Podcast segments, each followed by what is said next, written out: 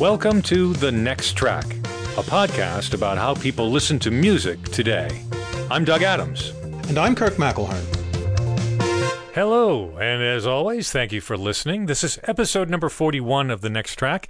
And today we're happy to welcome back our good friend Andy Doe. Andy, it's great to have you join us again. Thanks for having me back on the show. So, Doug and I were talking last week, and we were thinking about the old days of hi fi sound. And it crossed my mind that I remembered people who had a big amplifier and a big tuner and a big turntable, but they also had another device in their stack of stereo equipment, one of those old equalizers with the little slides that you would drag up and down to adjust the frequencies. And I was really wondering whatever became of EQ. That is an excellent question. so uh, let's let's talk about EQ. EQ is something that uh, has existed on recording consoles since about the 1950s. It became quite popular in home stereo equipment in the 70s and 80s. And uh, before before we talk about what it does and why you might or might not want to use it at home, I think it's important to understand what it is and how it works. So what EQ does is it allows you to turn up and down different frequencies in isolation. So the simplest EQ that you might have on a hi-fi is a treble and bass, and uh, you could turn up the very low notes, or you can turn up the very high notes, or you can leave them both kind of in the middle, and uh, this will adjust just those frequencies, and it will help you to make the music sound more like you want it to. So it's a good idea to start with a simple stereo amplifier where you just have treble and bass, where you just have two adjustments to make. I can think of some valid reasons why you would want to adjust them if your speakers are set up in such a way that you're getting a booming sound from your bass, you might want to turn it down because it might, you know, be a little bit overwhelming. Now, this is a pretty gross EQ setting. You, you, don't have individual frequency bands, but it would still make a difference. Or another thing, as you get older, you don't hear the high sounds as well. So you might want to bump the treble up and make it sound, make the music sound a little bit more like it should. That's right. So it gives you the opportunity to compensate either for a flaw in the listening environment, for a flaw in uh, your hearing or for a flaw in the playback equipment or possibly a flaw in what was recorded in the first place. And this is why EQs existed as a as a function as an option on recording equipment for a very long time because when you're recording something you you might want to slightly change the sound that's coming in through the microphone. Maybe that microphone's not great.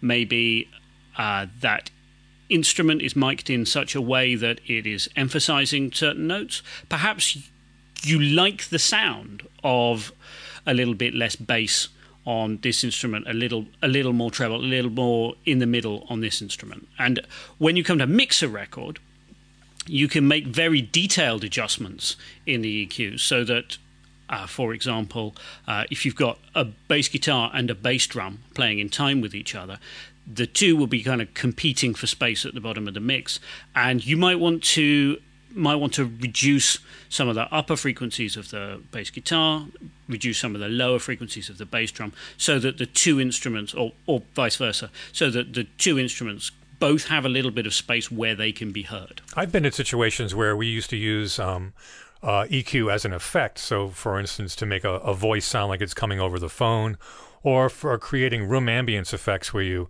kind of raise the low end EQ and throw a little reverb on it to give that ambience. That's right. You can also use it to fix problems. So, for example, if something in the room is making a buzzing sound and you can't find it, you can't track it down, maybe you can find it, you can't turn it off.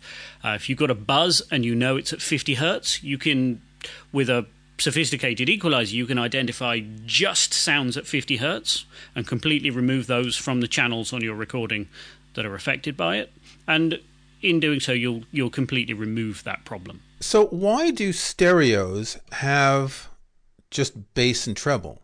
I seem to remember having seen some amplifiers back in the day that also had a mid-range adjustment. But why is it limited to just those two frequencies? Well, it's limited to those two frequencies because that's how many knobs they decided to put on the on the stereo.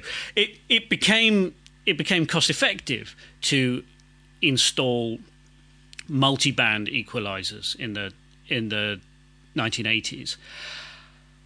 uh, because you could put these on a microchip instead of using separate transistor circuits for them. And this was a this was a feature that looked kind of fancy. It was a bunch of high tech looking controls that old equipment didn't have and new equipment did have. And it became such a fashionable thing that uh, you could buy radios in the 80s. We didn't have EQ, but did have graphs drawn on the front because EQ was a thing that that looked sophisticated and modern. So, what about the loudness button? What's the point of that? Okay, so the loudness button is an interesting interesting EQ function. Uh, what it does is it makes the very low sounds and the very high sounds louder relative to the stuff in the middle.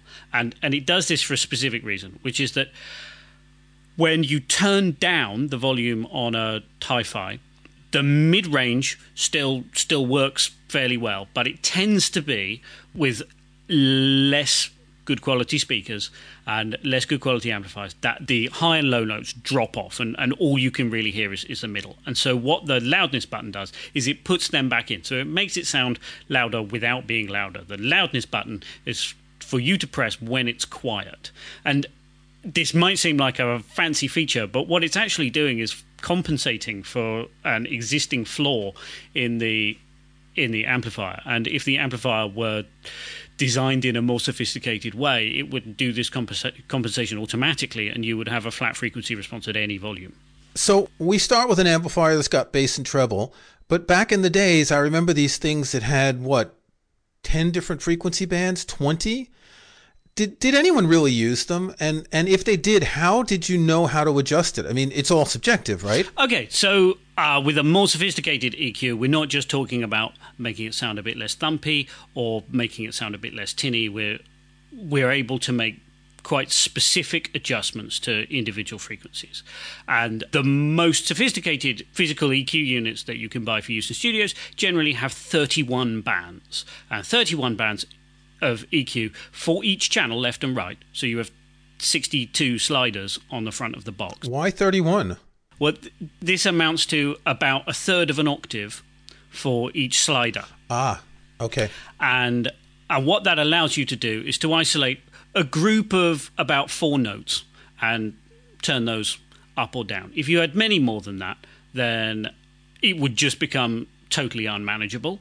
And if you had fewer than that, then you wouldn't be able to make the sort of compensation that is that is common, particularly in live sound. So when you're doing when you're doing live amplification for something, you have issues with feedback and you have issues with the room not being completely ideal. And what, what happens in these situations is that if the sound from the microphone gets into the speaker, it starts to make a humming or whistling noise, which gets louder and louder and louder. And if you can figure out at what frequency that is likely to happen, you can remove that frequency from the mix almost entirely.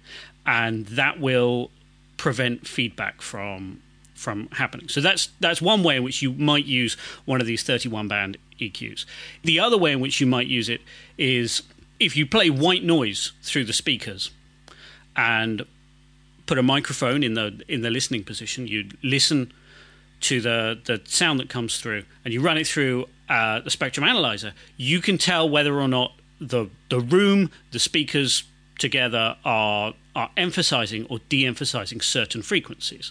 This can happen because of the resonance of the space. It can happen because of flaws in the playback equipment. Um, it can happen because of the placement of the, the microphone or the, the listening position. And having access to a very, very detailed set of EQ adjustments allows you to compensate for that. And so, whenever you look at the desk at a live show, it's very likely that you'll see a, a 31 band EQ. And to a certain extent, you could use something like this at home to compensate for the flaws in your living room. I'm thinking about audiophiles who spend hundreds of dollars on cables, whereas if they had a graphic equalizer and a spectrum analyzer, they could analyze their room and make adjustments that would have a much more obvious effect on the sound, couldn't they? Absolutely, and this relates to one of the reasons why EQ is is far less common as a feature on modern hi-fi equipment, which is that it used to be that speakers were not great at neutrally passing through every frequency and reproducing them in a in a predictable way. And speakers have got a lot better over the years. And uh, playback equipment has also got a lot more consistent, particularly digital playback equipment. You get a fairly predictable flat frequency response from it in a way that was difficult to do with vinyl, difficult to do with different tape machines. And so it, it's it's less useful now to be able to compensate for flaws in the in the equipment. Uh, if you have your speakers on the floor, then being able to turn down the bass would be quite a nice thing to do. But a better thing to do would be to get your speakers up off the floor so that they don't make the whole house shake, and then you won't need to make those adjustments. So one of the reasons why we don't have EQ for making those gross adjustments anymore is because it's it's simply no longer necessary with the the other much better quality equipment that we have at affordable prices now. But wouldn't you want to try and optimize your sound for the particular room where you're listening? Absolutely. And some systems do allow you to do this using a set of digital filters that are that are built in. The problem with doing this with uh, physical EQ, with, for example, 62 sliders on the front of it, is that that's an enormous number of controls that you're likely to only use once when you set up the system. And because of that, as it's no longer the 80s and people are no longer impressed by having lots of sliders on the front of your hi fi, uh, be- because of that, and because it's actually extremely difficult and fiddly to do, and as a as a audio enthusiast at home, you're not going to get a lot of practice because you're going to set this up once in your house, and and the only times you touch it are when your your kids or your cat have fiddled with it. I've always found that the temptation to touch those sliders, even after you may have spent hours initially setting it up, the temptation to fiddle is irresistible. Yes. Because you think, gee, I wonder if I can get it to sound even better because I don't know, I'm bored on a rainy Saturday afternoon and, and there's a bunch of sliders just asking to be slid. It's irresistible. Oh yeah, absolutely, absolutely. And it, it is not helpful because it's it's gonna just do more harm than good to have all of these knobs on the front of your hi fi. Instead, what happens with a lot of good quality receivers, amplifiers, studio monitor speaker systems is they come with a small microphone on a cable, and you put that in the listening position. You set your speakers up where you want them. You furnish the room before you do this so that everything is roughly where it's going to be because you don't want to you don't want to move the goalposts on this machine. You put the microphone exactly where you're going to sit and you hit go and it makes a load of weird noises listens to those weird noises and then it devises the EQ settings it needs to to make the sound arrive at your ears with a completely flat frequency response and getting the EQ right and correctly calibrated to the room is particularly difficult when you have multiple speaker setups. And so it's particularly common to have one of these calibration microphones come with surround systems because there is not just the delay between the speakers to get right, but also the frequency response from what are usually quite small speaker enclosures spaced around the room in, in what would normally be less than ideal positions. And if you are tempted then to fiddle with the EQ setting so that you can have a little bit more bass, or I would like the mids to be a bit brighter, then you are wrong because that is not what the producer wanted. Uh, and speaking of, of set it and let it alone, I know I've noticed this at live shows where the the first song by the band sounds kind of muddy and then it gradually improves as they go on. Now, is this because the sound check is done in an empty house?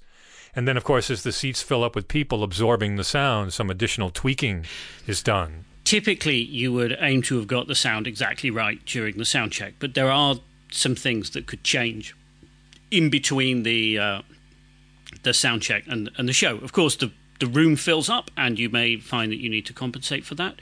It's also quite likely that there's been a, a supporting act in since the headliner did their did their sound check, and something, even though they're likely to have their own set of channels on the desk, and even though they will have their own set of cables leading to the stage, and even though they will have been instructed un- that under no circumstances are they to touch anything, still something is going to have gone wrong because there are just too many knobs to twiddle. You, you gotta twiddle them. You gotta touch the knobs. You you can't not touch them. Yeah, what's the point? It's Doug and I were talking the other day about these big mixing desks with the knobs, and he was saying that it's mostly digital. But if you build a studio and you've got a lot of money, you want the knobs anyway because it's just so much fun to fiddle with them. Absolutely, and nobody takes your recording studio seriously if they walk in and it doesn't have a massive console in it. The massive console, the massive console is there so that the the producer has somewhere to put his laptop on when he's making the record on his laptop. but but you've got to have it because otherwise it just doesn't look like a studio. Yeah, it just looks like a desk with a computer, and and some studio monitors. And of course, some studio monitors. But uh, it's important to remember when you look at those huge studio consoles, every single one of those knobs is some sort of volume control. Right. It seems kind of baffling that there could be that many volume adjustments, but that's what they are. The slider at the bottom is for this instrument, for this microphone, that's how loud it is. And then you can turn up and down the volume of the effects, the proportion of that sound that gets sent through the effects unit. You can adjust the proportion of the bassy part of that sound that gets amplified. You can adjust the total incoming volume. You can adjust the. Uh, you can fine tune those volumes, but but every one of those is a different type of volume control, and the EQ is a subset of those volume controls. You've been the producer or executive producer on a lot of classical records, and you've recorded in churches with choirs, and you've recorded with instrumental ensembles, but you've also recorded organs, these big, massive, breathing monsters that can shake cathedrals. I would imagine that EQ is particularly useful when you're recording an organ live. Well, that's that's a good that's a good question actually. Um, it is listening to one of my organ records that is the only time that I have ever felt moved to adjust the EQ in my car.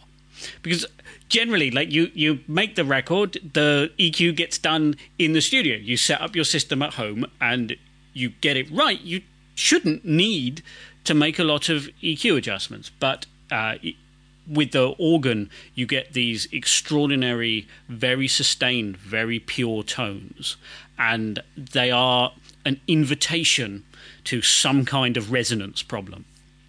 And uh, in future, I think if, if I ever do another high end uh, audio installation somewhere, uh, I'm going to use organ records as part of the test because if there's something that's going to rattle, then then Liszt organ works are going to make it rattle because these these really, really deep, really, really loud, sustained tones give every resonant frequency in the in the place an opportunity to surface. So people are familiar with EQ today in in different ways. If you have an iPhone, if you use iTunes, they both come with EQ options. iTunes has a little window that reproduces the sliders. It has 10 bands of frequencies from 32 to 16,000 hertz. And you can adjust them manually or there are a number of presets, and the presets have names like acoustic and dance and hip hop and piano and rock, etc. There are also some more useful, more descriptive settings like bass booster, bass reducer, small speakers, spoken word, treble booster, and treble reducer. I don't think a lot of people actually use these. I, I use them with certain headphones on my iPhone that are too bassy, and, and I'll put the bass reducer on, and I find it makes the, the, the music a lot better to listen to. But what's the point of these programs like jazz, hip hop, piano lounge, and what what exactly are these doing? Okay, so these these programs are functions which surfaced on equipment round about the time that that a multi-band EQ disappeared from the front panel of amplifiers. And what Apple is doing here in, in this window is that they're replicating settings that you might find on a on a home hi-fi. And for the most part, I can see no basis for or no rational link between the names of these programs and and what they do to the EQ. Yeah, they should be named for the, the range of frequencies that they alter, like the bass or treble booster. But I mean, the piano EQ preset isn't going to make a, a, a, recording of a mariachi band sound like a piano. Right, and and if there were a specific set of EQ settings you needed to apply to every piano recording, then you would think that people who mixed piano recordings would be aware of this and would have done that in the studio. But no, there is there is no set of EQ settings which are universally going to be a good thing on all systems for piano music or for dance music or or for classical music you know, it's kind of fun to flip through them and see if they make it sound any better because they don't make completely absurd adjustments. But I, I wouldn't feel the need to uh, switch from one to the other as my genre of listening changed. If you're listening and you're in front of a computer, you can open iTunes and you can choose Window Equalizer and you can look at some of these. And so if you choose, for example, rock, it increases the high and low frequencies but leaves the mid range pretty stable. If you choose jazz, well, it kind of increases at the bottom and then decreases in the middle and then increases again at the top. Piano is a really odd one because it looks like someone just randomly increased a few of the different bands and it absolutely makes no sense. However, small speakers is pretty linear, increasing at the low end and decreasing at the high end, which is compensating for the ability of these speakers to reproduce things or treble reducer, for instance, is flat until you get to 1000 hertz and then it's reducing. So those do have some logic, but the, the, the ones like lounge and jazz, they, they don't make much sense. Now, if we go to the next extreme, AV amplifiers come with something that's called digital signal processing, which allows you to approximate the Concertgebouw in Amsterdam. What's this all about? Well, this is a strange idea, isn't it? And it relates to a conundrum that has existed in recording since since the time of Edison, which is where are the acoustics supposed to come from?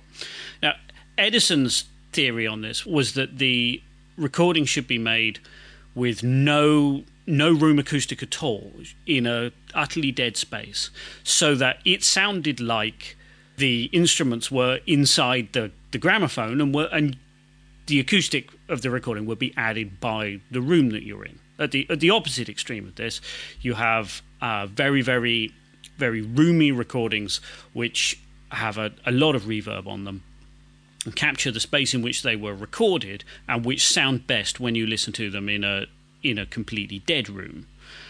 And for for the most part, this this argument has been settled and Edison lost, and the place to add the acoustics is when you record the thing. And so the record should come with all the acoustics it needs. And if you're going to try and add additional reverberation to an audio recording, it's going to do some funny things. It's going to have strange interactions with what's already there, and is it is not the ideal time to do it. Although you know it's fun to have a fiddle with and see how realistic it sounds. Yeah, I've never felt that it really sounds realistic. But I don't use a surround sound system, and you probably actually need that. So you've got the the, the, the sort of the reverberation coming from the back in the rear speakers. Right. It makes slightly more sense if you've got a surround system. Yeah, I, I, just have a 2.1, and so I have a center speaker for dialogue, which is more for movies, which I don't use with music, and then regular speakers, and a subwoofer. And here in the office, as we know, I have a subwoofer and two speakers.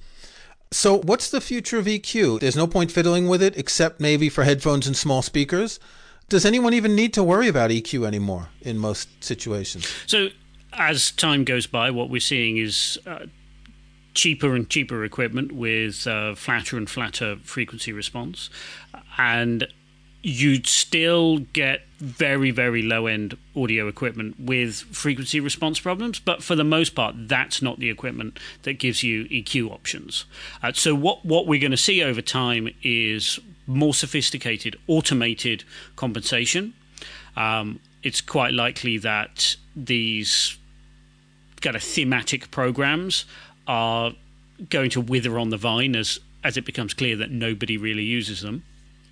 And unless they press a button by accident on their remote, absolutely, absolutely, and then you'll you'll wonder for three weeks why all your music sounds weird. Why does it sound weird? Yeah, this this has happened to me the other day. Yeah, but I think really the the, the future of EQ is more and more we'll see it happen in the studio, and not so much happening at home, where people will be delivered a record that is pretty much finished and sounds pretty much exactly as the production team envisaged and I think that's that's a good thing. Like you know, we we don't have EQ controls anymore because luckily we don't really need them because our stereos have got better, and that's good news. Okay, well, thanks so much, Andy, for enlightening us about EQ. It's good to have you back again.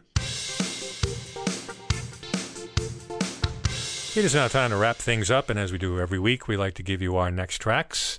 And here's Kirk with his presentation. For Deadheads, there are a number of important dates in the year. The Grateful Dead release four live recordings a year in the Dave's Picks series. And once a year for the past few years, they've been releasing a box set. And these box sets can go from the 73 disc set of the Complete Europe 72 tour or the 30 Trips Around the Sun box set, which had 30 concerts, one from each year of the band's existence.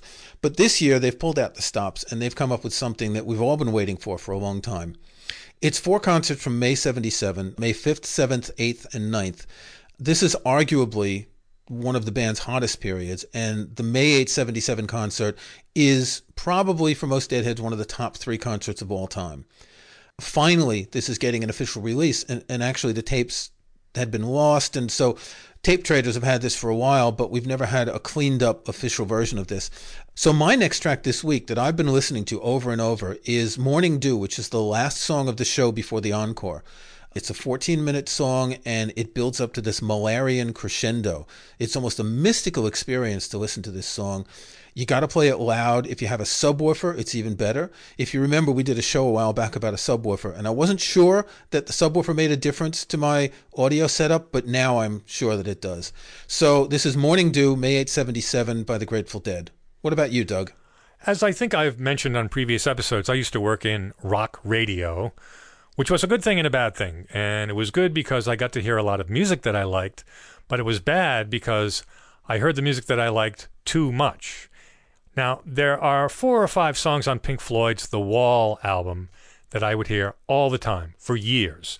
And there's only so many times you can hear those school kids on another brick on the wall before you start wanting to hurt people. So it had literally been decades since I've heard The Wall all the way through, from start to finish. And when I did recently, turns out I was okay. I didn't mind. It was pretty good. Now, I know Kirk mentioned some Pink Floyd a couple of weeks ago, and uh, I apologize for the repetition. But my pick this week isn't so much about listening to Pink Floyd's The Wall. It's really about going back and resisting the urge to resist listening to an entire album, which I know nowadays seems kind of quaint. Um, so I just wanted to take this opportunity to say go back and find an album that you may have resisted putting on for whatever reason because like me you were burnt on it or you're too cool nowadays or if your kid catches you listening you'll never hear the end of it. Just put the whole album on and give it a listen. And by the way the wall sounds as good today as it did when i first put it on in 1979 and that's my next track. This has been the next track a podcast about how people listen to music today you can find show notes and links to some of the things we talked about in this and other episodes at thenexttrack.com. There's also a contact form there you can use to send us comments. If you like the show, we hope you'll subscribe in iTunes or your favorite podcast app. And please think about giving us a review or rating. We'd appreciate that. I'm Doug Adams, and for Kirk McElhearn, thanks for listening. We'll talk to you next time.